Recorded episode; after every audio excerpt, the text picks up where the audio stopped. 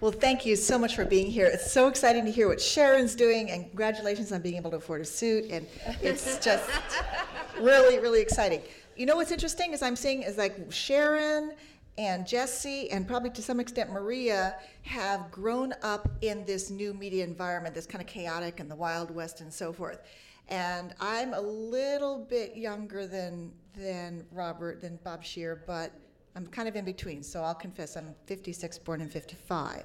And so I grew up just as this cataclysmic change in media was happening. So I started out very traditional, went to journalism school at American University, got my master's. My first job was a, you know, doing all the grunt work at WBAL TV in Baltimore in 1980, 81 when everything was very traditional, no such thing as what the heck is a podcast and so forth. And then as so I started very traditional and broadcast, have been in broadcast, but suddenly like right around you know, the 90s and when things changed. So I've straddled both worlds and I've had to make the transition somewhat awkwardly to tweeting and Facebook and all this kind of stuff. And I remember the very first meeting at KCET when uh, one of our, our managers was there and he said, you know, we have to probably maybe get uh, you know, web page, and we all, what is a web page? What is like? It was like right around 19, early 90s. What's a web page? Oh, who's going to go to that? And so I have been somewhat resistant, and the way I approach technology is that I, um, I, it's very much a part of my job. It's, you know, I have like, I think almost I'm almost to a thousand people on Facebook. That is clearly not a personal Facebook page for me.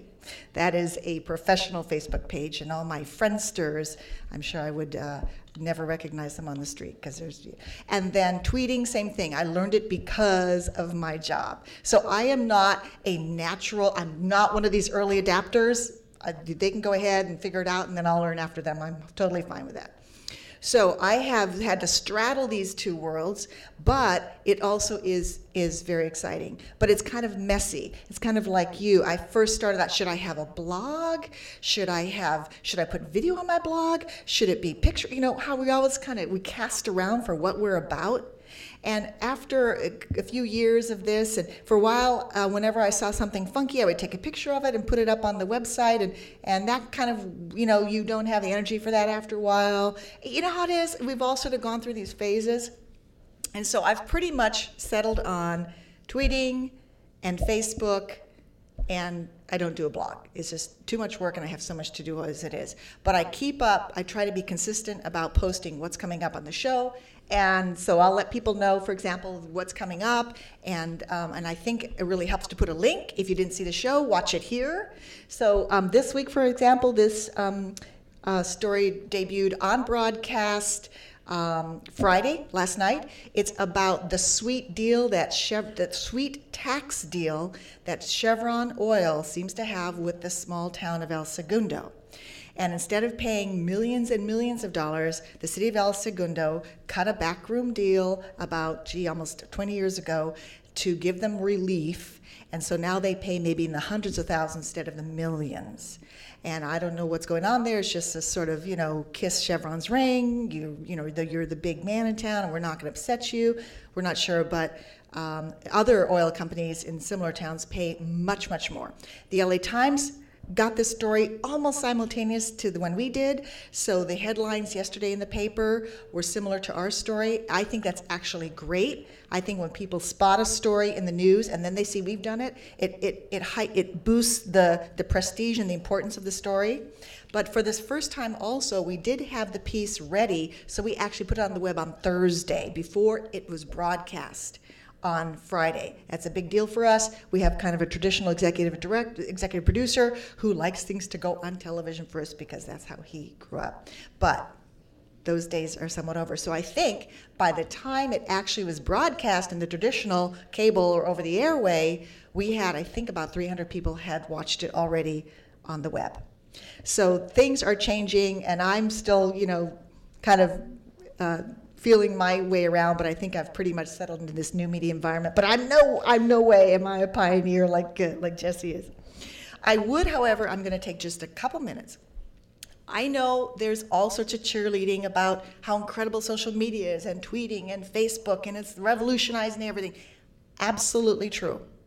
And, but I'm gonna bring a little bit of a reality check. I hope it's, it's not throwing cold water. I think it's important to be clear-eyed and not naive about the limits to these things, because you cannot plan your projects or anything or go forward without clear eyes. Number one, so I'm gonna kind of demystify, de- whatever, there's some myths out there that need some holes being punched in.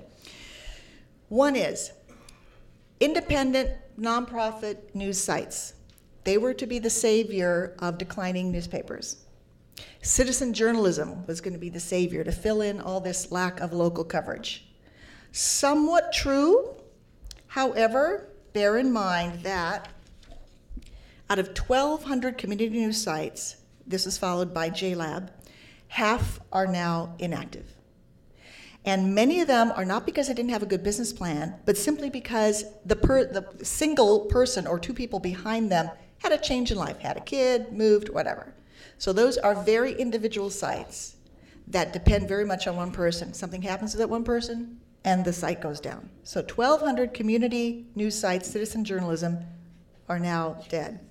The nonprofit sites, ProPublica is very prestigious, and they have good funding. But there were a lot of other attempts. Even Voice of San Diego is having serious financial problems. They were held up as the model. There was the Chicago News Collaborative that was supposed to get its money from the New York Times. It recently went down. And there was a Bay Area Citizen, which started but didn't work. So now they're going to have to. They're, I think they're kind of partnering, I believe, if I'm getting all my oh, names right. But a lot of these nonprofit news sites are having trouble, and we kind of knew that you know was they were there would be a shakeout and that shakeout's happening. Then there is you have to remember that a lot of these sites are collaborative. Collaborations are fantastic. Collaborations are fantastic but they also take a lot of work. And when you have two sites deciding to collaborate with each other what's happening? You're getting less original content because you're really having a merger. And so oh and also you know i have to say there's a lot of sites out there that are basically curatorial or, or republishing it may look like there's more news out there, but there's not more feet on the ground. There's not more boots on the ground. And those boots on the ground, to a large extent, are still at places like the LA Times or places that have reporters sitting in those boring city council meetings for hours to give you a five minute version of what really happened. And so retweeting and curating and all this kind of stuff is great, but it's not the same as original reporting. And that citizen journalism model may, I think some of the promises kind of fading on that. Then there is the myth of um, kind of, um, what would you call it?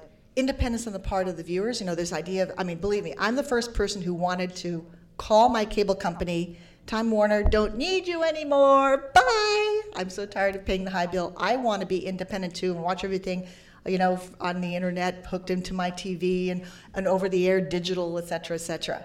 So, and because I'm tired of paying the bill, and my boyfriend, he like always subscribes to all these tiers, and I'm like, oh, do we really need all this? Because you can't do without his Turner movie classics movies and HBO and all this stuff. So I said, look, let's see what we get over the air, and then we'll do this cool thing with the laptop, and we can call Time Warner and and you know cut down our bill.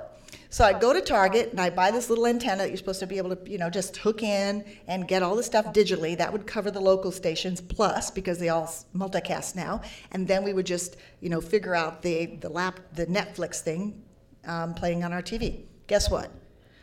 Twenty-one dollars. Thank God I kept the receipt for the antenna. Come back, plug it in. Zero signal. Zero signal. We're stuck. We have to get cable. And that was true of my friend in Pasadena. I said, You can't get anything over there. We're at Eagle Rock. We're like high up in the hills. We ought to be able to get something from Mount Wilson. No, zero signal. So, all this free TV, in many ways, for many people, is no longer free. The free airwaves that existed for years when, when we were analog and we switched to digital, once we switched to digital, many free TV is, is not an option. There was no such thing.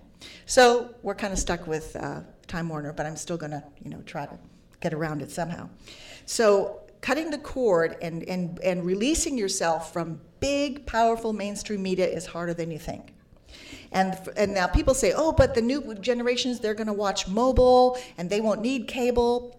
By the way, I should mention there have been 5 million fewer cable viewers uh, recently over the last few years. It's about a five percent drop. You think, oh, that's because people are are leaving cable and there's you know they're saying goodbye to the cable company. No, you know what the main reason is? The housing crisis. The Main reason, the housing crisis. People are moving out, moving back home. They don't need cable anymore. They can't afford it. But then, they, so then they say, well, Netflix, Netflix will, you know, give all this competition to cable and so forth. No. Here's the weak part of Netflix. Netflix doesn't own the content. Netflix has to get a license from every content creator that it gets before it can put its stuff on Netflix.